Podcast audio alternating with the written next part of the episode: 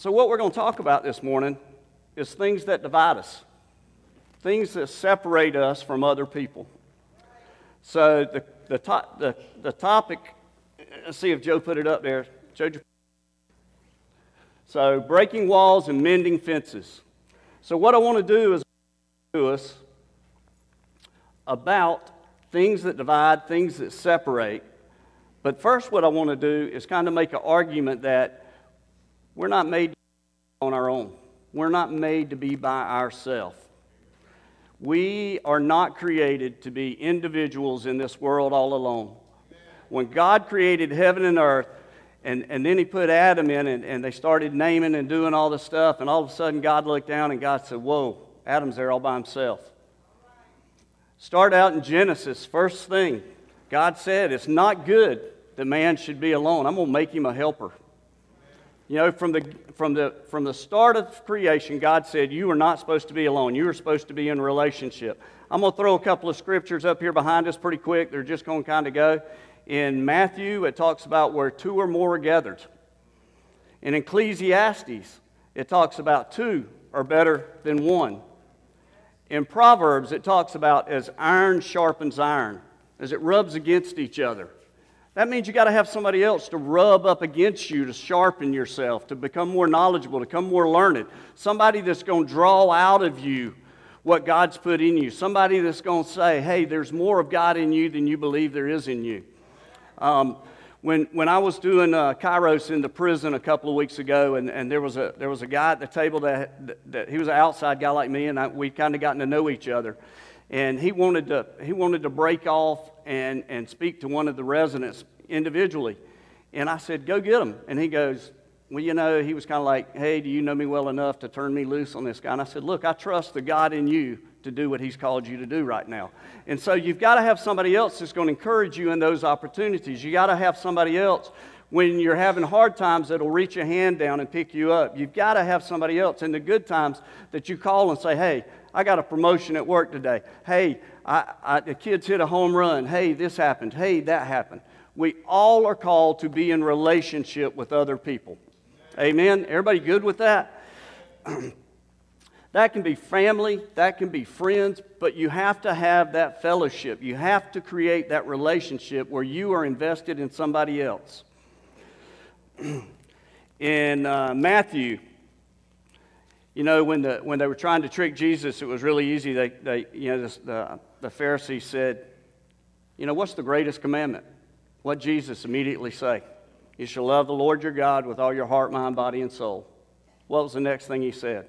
And your neighbor as yourself. Who's your neighbor? Who's your neighbor? Amen. Everybody. Everybody. Let's look at the Good Samaritan just for a minute. That's in Luke. Then, mm, okay, then Jesus answered, A certain man went down from Jerusalem to Jericho and fell among the thieves, who stripped him of his clothing, wounded him, and departed, leaving him half dead. Now, by chance, a certain priest came down that road, and when he saw him, he passed on the other side. How many times do we pass on the other side because we don't want to get involved? Likewise, a Levite, when he arrived at the place, came and looked and passed by on the other side. So you got a priest and a Levite. We're moving up the food chain because the Levites, who were the Levites in the Old Testament? They were the keepers of the temple. They were the tribe of Levi. They, they were supposed to be the high holy ones. But wait a minute, I, I'm not going over there. But a certain Samaritan, historical data, Samaritan was a blended tribe. Most of us know that. It was part, part somewhat Jewish, somewhat you know, agnostic, somewhat this, somewhat that. They were not perceived in the highest order in the community back then. But a certain Samaritan, a guy that most Jews looked down upon, as he journeyed, came where he was, and when he saw him, he had compassion. So he went to him and bandaged, bandaged his wounds, pouring on oil and wine, and he set, set him on his own animal, brought him to the inn, and took care of him. On the next day, when he departed, he took out two denarii, gave them to the innkeeper, and said to him, Take care of him, and whenever, whatever more you spend, when I come again, I will repay you. So, which of these three do you think was the neighbor to him who fell among the thieves? This is a pretty easy question. It's very biblical, it's very straightforward, it's pretty easy. Which one of the three are you? Which one of the three are you? Are you the priest who didn't want to get involved? Are you the Levite? Are you, are, are, you, are you the righteous one? Are you the holy one that says, I'm not willing to get dirty? I'm not willing to get down in that boat. I'm not willing to walk through the mud. I'm not willing. Are you the Samaritan? He walked across the street. He bandaged his wounds. He put him in his car. He gave him a ride. He took him to the inn. He put him up at the inn. The Samaritan, who most of society looked down upon, he quietly did it. Notice he didn't show up in church and say, Look what I did. Nobody's waving a banner, nobody's waving a flag. But if our community and our city and our country are filled with unsung heroes who reach out and take the time to get involved in other people's lives, it's time, guys, that we get involved in other people's lives. It's time that we invest in other people. It can get ugly. You can have to go out of your way. It can get messy. But it's also what God has called you to do and to be sitting on the sideline. It, look, you get your ticket to heaven. I got that. But sitting on the sideline will not give you the, the fulfillment and the excitement and the honesty that God has called you to do and to be. There's so many people involved in the church that are so committed to investing in other people. The, the, the older I've gotten, you know, I used to think um, just kind of spitting out advice was, was pretty good and pretty helpful and all that kind of stuff. And I was like, well, that was pretty good. Yeah, yeah, yeah. The older I've gotten, the more I realize that the less, the more, the less my advice is asked for, the less they value it.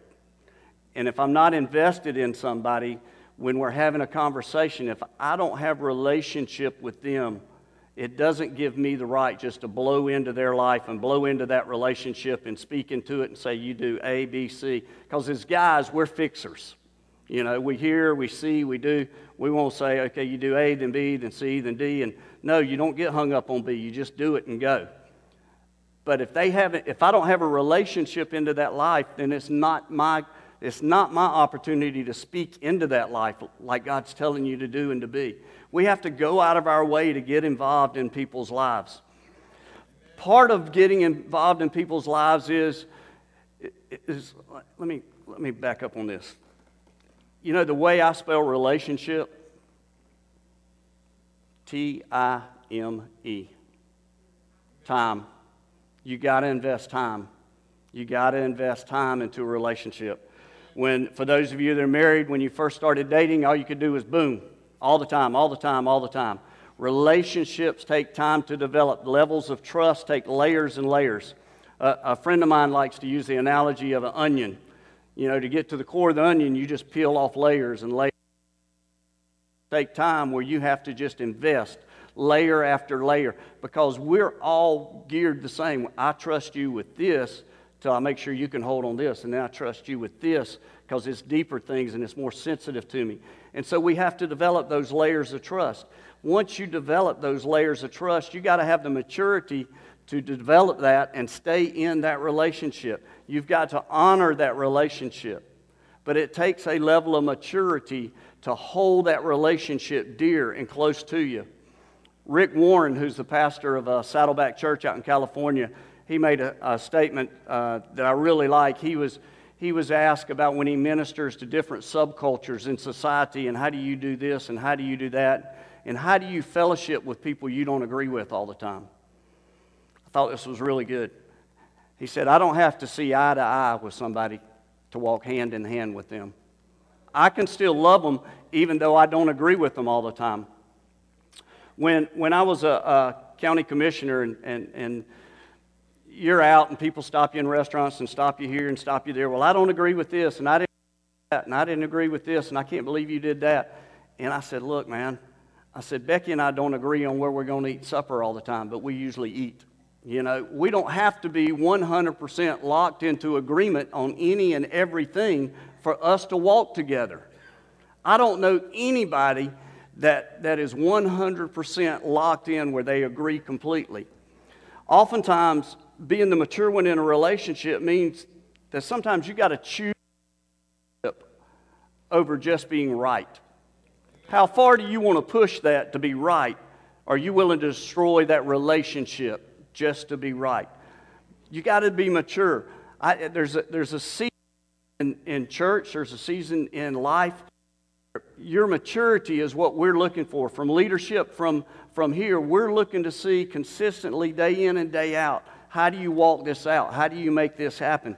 And so allow your level of maturity to be in that relationship. When you've got that relationship, the worst thing you can do is discuss that relationship out on the streets. Because once you lose that trust, man, it is so hard to build that trust back up. So, this is a little side note. I just wanted to put it in here. Um, it's the concept of influence versus authority. Okay? Authority will get you seen. By position and authority, it will get you seen. When I was a county commissioner, there were certain things I could go and attend and do and be because of the position I held. Influence, influence gets you heard. Do you get the difference? As a boss, as a boss of a company, that'll get you seen. But the employees knowing you're investing in them and you care about them, that influence is what will get you heard. That's what people will listen for, and that's what people will look for is do you care? And is what you're saying of value because I know you care. In Scripture, and I'm, I'm kind of beating around on the friends thing, I, I just, just wanted to keep pushing on that. Um, in Scripture, David and Jonathan, Jonathan was the son of Saul, and, we, and a lot of us know that story, and that's in 2 Samuel. Here's how valuable relationships were to David. And I didn't write all scriptures down like Dale did, so Joe, if you'll throw that up there. So now David said, Is there anyone left in the house of Saul that I may show kindness for Jonathan's sake? Jonathan was Saul's son. He and David had entered a covenant relationship with each other years and years and years before. And, and, and they, they were like BFFs today, okay? So, and there was a servant in the house of Saul whose name was Ziba. So when they had called to David the king, they said to him, Are you Ziba? He said, At your service. Then the king said, Is there not still someone in the house of Saul to whom I may show the kindness of God? And Ziba said to the king, There is still a son of Jonathan who is lame in his feet. So the king said to him, Where is he? And Ziba said to the king, Indeed, he is at the house of Machir, the son of Amiel, in Lodabar. Then David sent and brought him out of the house of Machir, the son of Amiel, from Lodabar. Now, when Mephibosheth, the son of Jonathan, the son of Saul, had come to David, he fell on his feet and prostrated him. Then David said, Mephibosheth, and he answered, Here is your servant. So David said to him, Do not fear, for I will surely show kindness show you kindness for Jonathan your father's sake, and will restore to you all the land of Saul your grandfather, and you shall eat bread at my table continuously. That's how important that relationship was to David. That gener- almost a generation later, David did not even know there was anyone left. And God moved on him and said, Hey, who's left that's in the lineage of Saul and uh, Jonathan that I can show kindness to? In the, in the New Testament, we've got we've got the analogy of Paul and Timothy. That relationship is a father son type relationship. In, uh, in, in the New Testament, we've got Jesus and Lazarus. They were friends. What's the shortest verse in the, in, in the Bible? Jesus wept. Jesus wept. He wept because of his relationship with Saul. I mean, excuse me, with Lazarus. We've also got Jesus and the apostles. So relationships are what's important, guys, and I've been trying to lay a, a defined foundation so we understand that you, we've got to be in relationships for things to happen, for, for things, you know, you be able to speak and hear into that relationship. So everybody's good with that. Ken said amen. So we're good with relationships are the premise of everything that's happening. All right. So if that's where we're supposed to be, why are we not there? What's happening? Why are we not in that relationship that we're called to be? There's a big but hanging out there. But we build walls. We build walls. The paper, the paper's just a, a, a visual for you to have on that, but we build walls. We often build walls that separate us from others. We allow our influence, our authority, and our responsibility to others to be marginalized. Our impact on others becomes ineffective, and our lives become comfortable with the indifference that we show to who is our neighbor. I want you to take a minute. I want you to bow your head, and I want you to listen, and I want you to listen with your heart.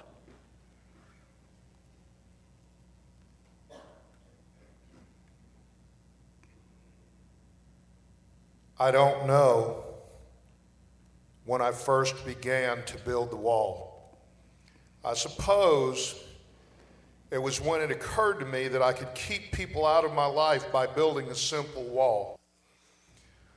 The wall would be kind of a boundary, kind of a protection. At first, the little wall was only knee high, and it was really quite attractive, made of native stone that I had found in my life. The wall was so small that some of the people didn't notice it and would stumble right over it and fall flat on their faces. Others saw it, but would step over it and come very close to me. I found this very uncomfortable, so I built the wall higher. This higher wall was really much better, but I found that some people would come and rest their arms on the wall while they talked to me. Some stayed too long, and some were not my kind of people.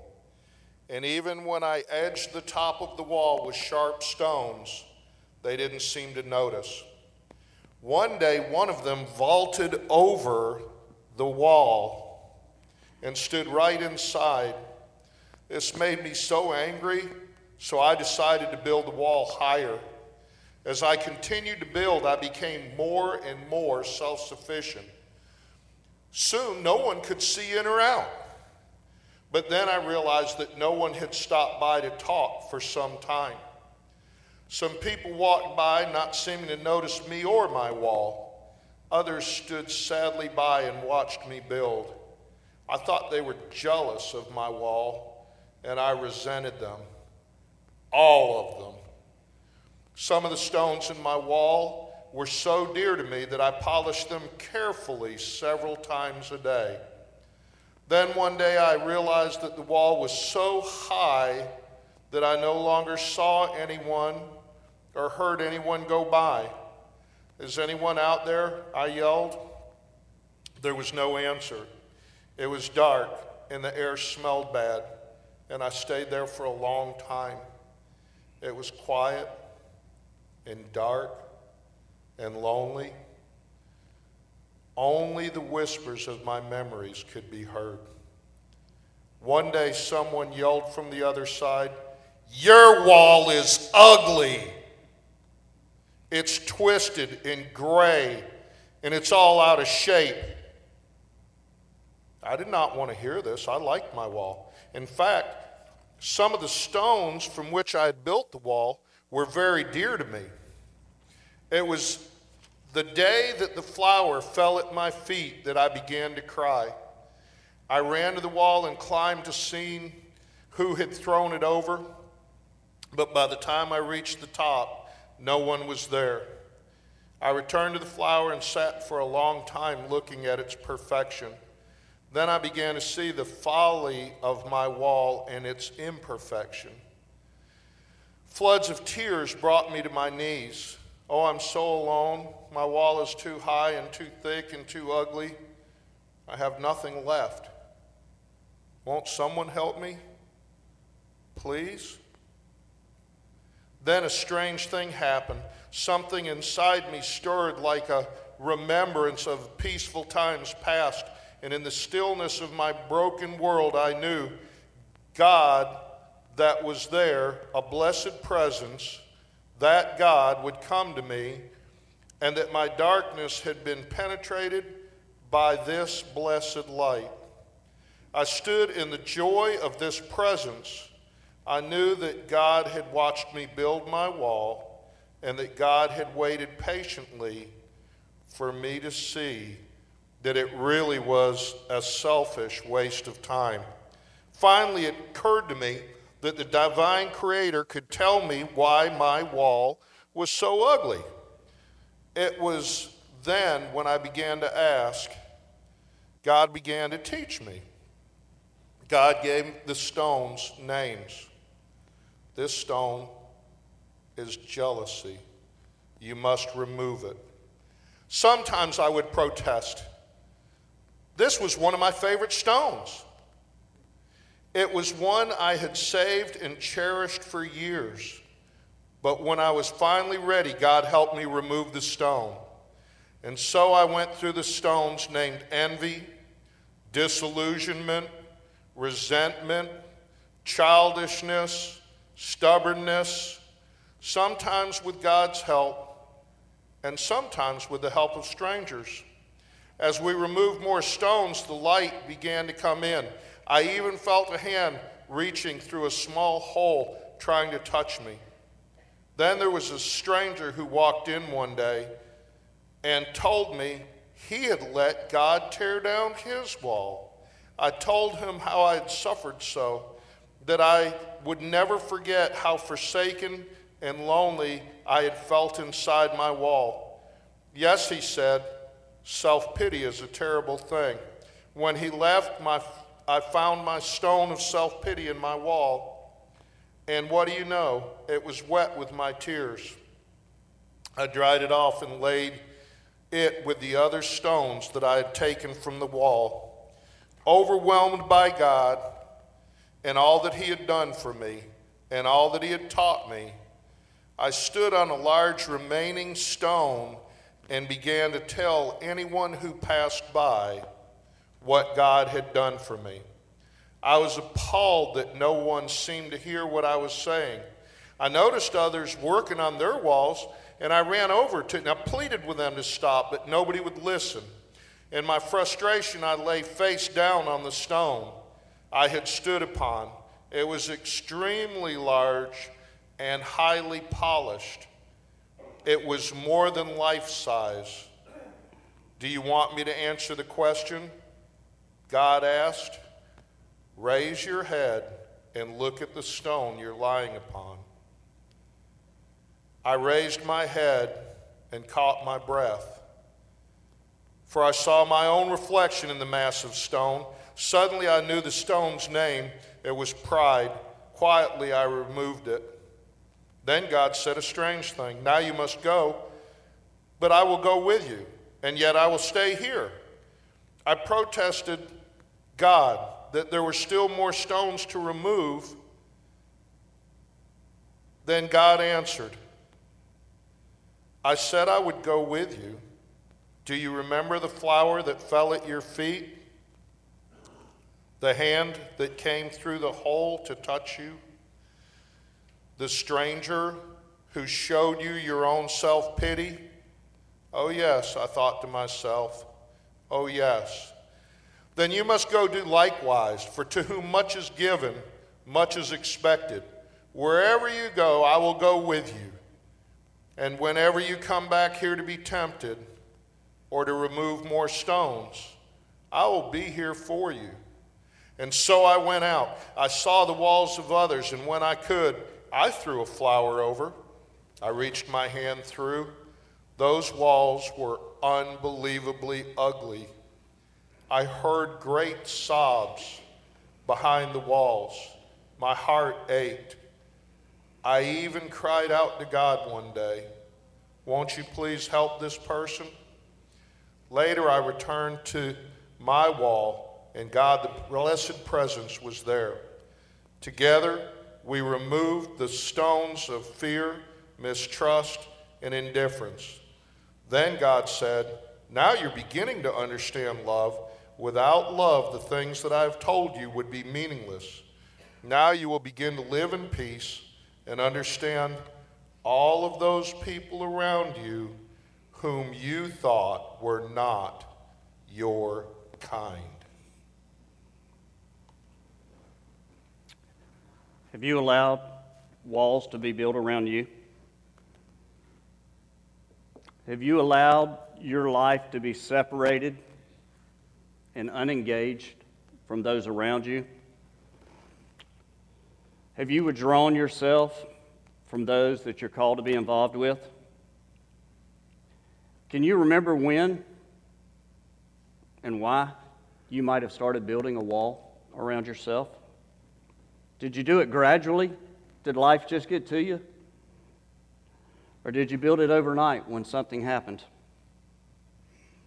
Think about your wall. Look at your wall. How does it look? Is it allowing you to do the most and be the best that you dreamed your life would be? Have you allowed yourself to become self sufficient and not sufficient? Is this the highest that God has destined you to be? Let's look at some in the walls that we talked about. We talked about in the story jealousy, envy, disillusionment, resentment, childishness, stubbornness, self pity, pride, fear, mistrust, indifference.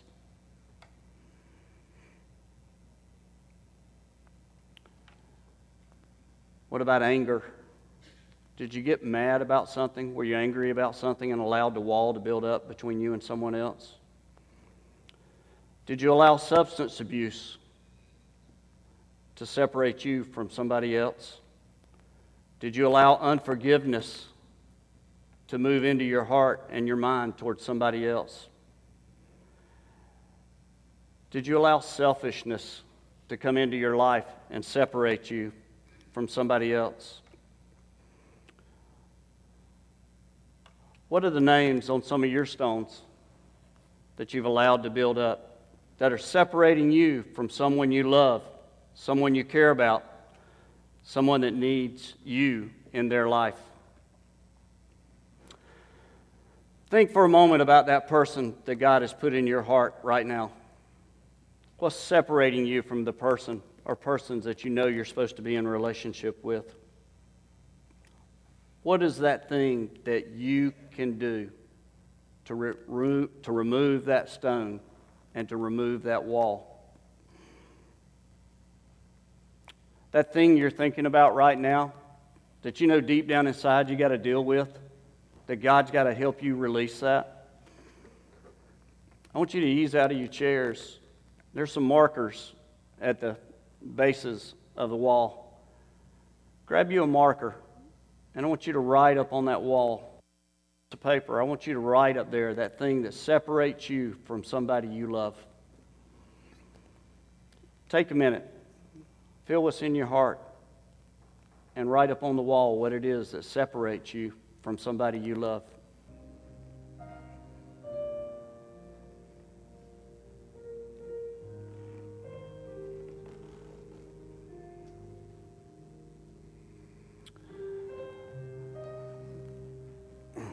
When I, uh, when, I, when I saw this done 30 years ago, 35 years ago at a youth camp years ago, and I remember looking at the wall after everybody had wrote on it. And the hard part is you kind of expose yourself when you write it up there, but the reality is nobody knows who what wrote up wrote what up there for the most part. And I remember looking at some of the reasons that we separate ourselves from others. And some of them are really pretty simple to fix. You know, some of them are really pretty easy. Some of them are a little more difficult. Some of them take a little more time. I understand that. Um, I remember somebody wrote up there five miles. Five miles separates them from somebody they love. Five miles to me and you is just around the corner. But that five miles could have represented a whole lot of happening in that five miles to them. Today, I felt like God said, I'm throwing a flower over your wall. I'm reaching a hand through that wall to you. I'm the stranger that's speaking to you that says, It's time. It's time. So, what are we going to do about the stones? What are you going to do about your stones? Are you ready to remove the stones in your wall? You're the one that has to be ready. You have to be ready and you have to be willing. I can't remove your stones. I can help you.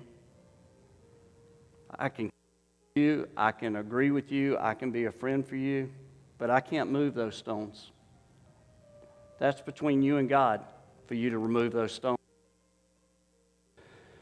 You know, some stones I found out are fairly easy to remove. It just kind of takes a decision, a couple of things here and there. But you can't move, remove just the easy stones.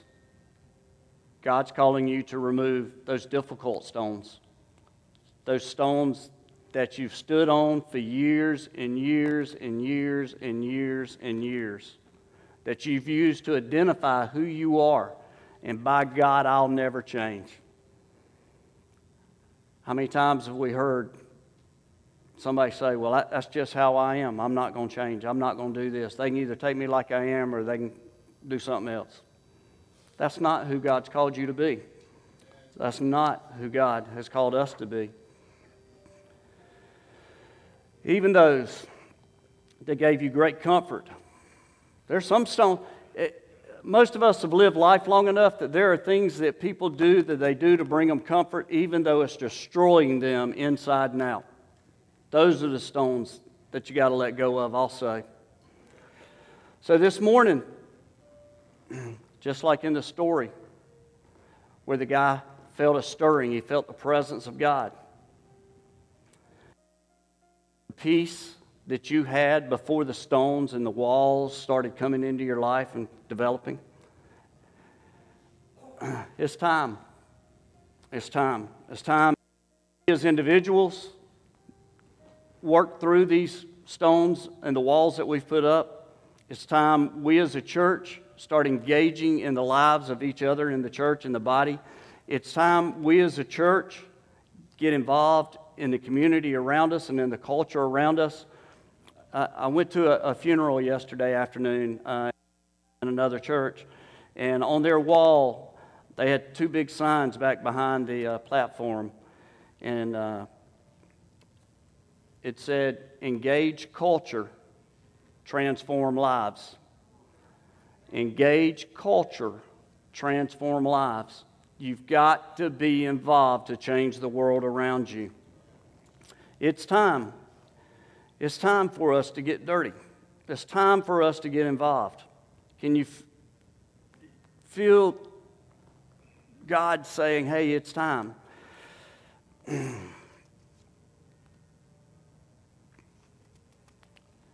time that you ask Him Lord, what stones do I need to remove? Father, show me those stones. It's time that you listen. Quit running through life at 90 miles an hour that you don't stop and smell the roses. There's reason that saying's hung around so long. Learn to enjoy life again.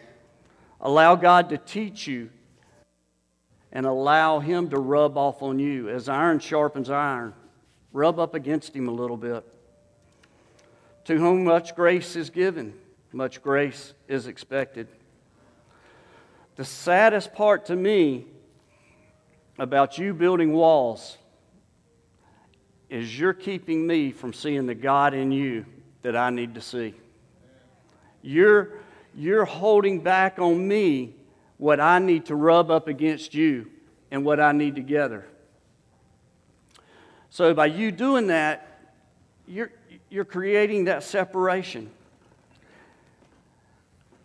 I've talked to enough people over the years. I've been in enough counseling. I, have I've, I've involved a lot of people. Let me tell you, 99.9999% of the world, you got a great story to tell.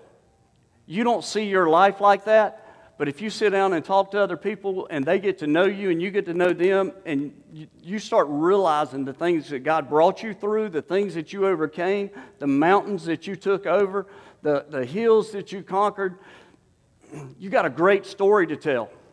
And you got to learn to tell your story. You got to learn to trust somebody and tell your story. It's time that you let your story be heard. It's time that you step up into what God's called you to do and to be. Each of us, each of us need to step into that. It's time to release that story that God's put in you. It's time for you to rise up. It's time for you to be an impact person to affect those people around you. It's time for you to get involved. It's time for you to get dirty. It's time for you to have fun. It's time for you to share yourself, to share your heart. Get in the boat with somebody else. Help them row for a little while. Help them row. Help you bring to them what they need to get through that next phase of life, oftentimes. Let me caveat some of this. I'm not saying you got to be best buddies with everybody you meet and everybody you run into, but you will know when a relationship is developing that God is calling you to engage with with other people. You'll know that. God will create opportunities for that relationship to develop. You will know that. I'm not saying it. Don't, don't walk out and say, I got to be best buddies with everybody. No, you don't. But there are those that you do. There are those that you do.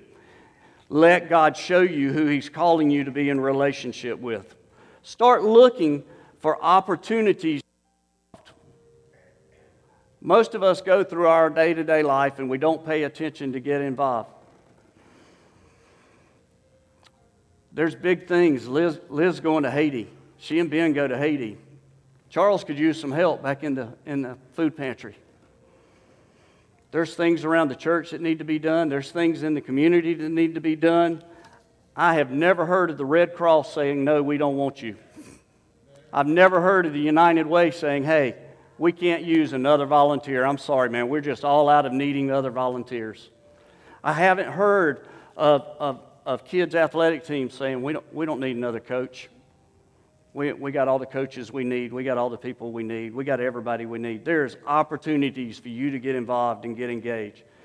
Quit waiting on the phone to ring for you saying, hey, I need you to do this. Hey, I want you to do that. Pick up the phone.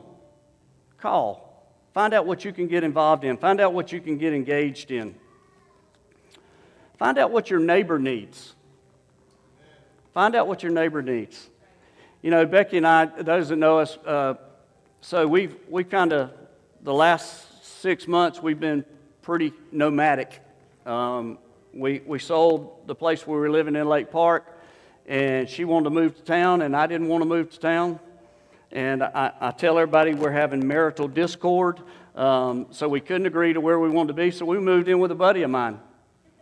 He had a big house, lived there all by himself. We stayed on that end. He stayed on that end. We, we, we were there two or three months. So then Jason, our son, had a house for sale, and he had nobody look at the house. And, and, and uh, he said, Hey, why don't you guys move in and, and uh, you know, y'all can live there, and I, I, still got the contract on the house, but I won't try to sell it, and I won't tell the realtor to try to sell it. And, and so we moved in and, and started unpacking and got all the boxes cut and folded back flat, and I was ready to take them back to the office. And um, Jason called me. Five days. Five days. Hey, Pops, I got a contract on the house. Let me tell you how excited Mama was about that. so I didn't, I wasn't going to tell her until, because his was a verbal contract. He hadn't seen anything written. You know how that goes. And realty contracts fall through sometimes. So, uh, so I was going to wait to say anything to her, and she pulled up. That was on a Friday, and she pulled up on Monday after school and came in the house and said a few choice words because there was a sign out front that said sale pending. Mama was not real happy with a sale pending sign after we had already boxed all the boxes back up. So uh, she wouldn't even talk to her son for three days. I'm like, baby, he got full price. He didn't even discount it. I mean, be happy for the guy. And she goes, nah. Mama Bear was not happy that day. She wasn't happy for a while. So then we had a quandary. Where do we go? What do we do? I didn't know. If, if it were Crawford, I'd be on 100 acres in the middle of it with a, with a, a, a gate on the front door that said, Leave me alone. I'm, I'm back behind the pine trees. I'm good, you know. That would, that would be my preference. So while we were having the Feast of Tabernacle service, you know, I was kind of praying through, Lord, you got to tell me, where do I go? Where do I be? You know, where do you want us to be? And, uh, and we're out in Nelson Hill, and that's up on the north side of town, and those are what I call zero lot line houses. You know, my, my wall is probably here. Here's my neighbor's wall. Um, you don't get a lot of privacy You don't get a lot of, you don't run out in the yard in your boxer shorts. You don't wear your robe out to the mailbox. You, you, there ain't a whole lot of things you do like that. And I felt like God said, I want you to stay where I've got you. And I'm like, oh, God, seriously? You know, I, I, I don't do that real often. I was like, seriously? And I felt like God said, yeah, I want you to stay there. And then I did what I don't always recommend you doing. I'm like, why? Why, God? You know, and, and, and and I actually got an answer.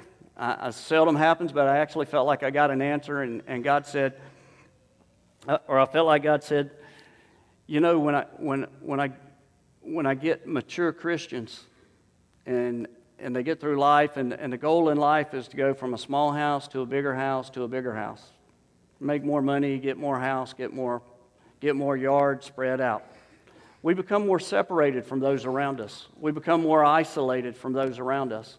And I felt like I heard God say, I want you to invest where I've got you planted. I want you to create relationship and community within that neighborhood. And so we now had about a week left to figure out where we were going to be. And so I knew the developer and I called him up. I said, uh, Hey, you got a house you want to rent? He said, I don't know. Let me think about it. I was like, crap, okay. So uh, so he said, Call me back tomorrow. So I called him back tomorrow. He goes, Man, I hadn't even thought about it. I was like, I got a week. I got to be somewhere. You know, I got stuff stacked up in the carport. I got to go. I got to be. And so uh, I called him back. He said, Call me back later today. So I called him back later that day. He goes, Yeah, I got a house. It's four bedrooms. I said, I don't need four bedrooms. He says, That's all I got. I said, I'll take it. y- y'all ever had those kind of, it's kind of like when you're going to Atlanta and you got one hotel room left in the hotel. You're like, I'll take it. I don't care what it is, I'll take it. And he goes, Well, don't you think you want to come get the key and take Becky by and let her go see it? And I said, No, we'll take it. he goes, Well, you need to take Becky by. I said, All right, I'll take Becky by, but we'll take it. you know? So that, that's where we are.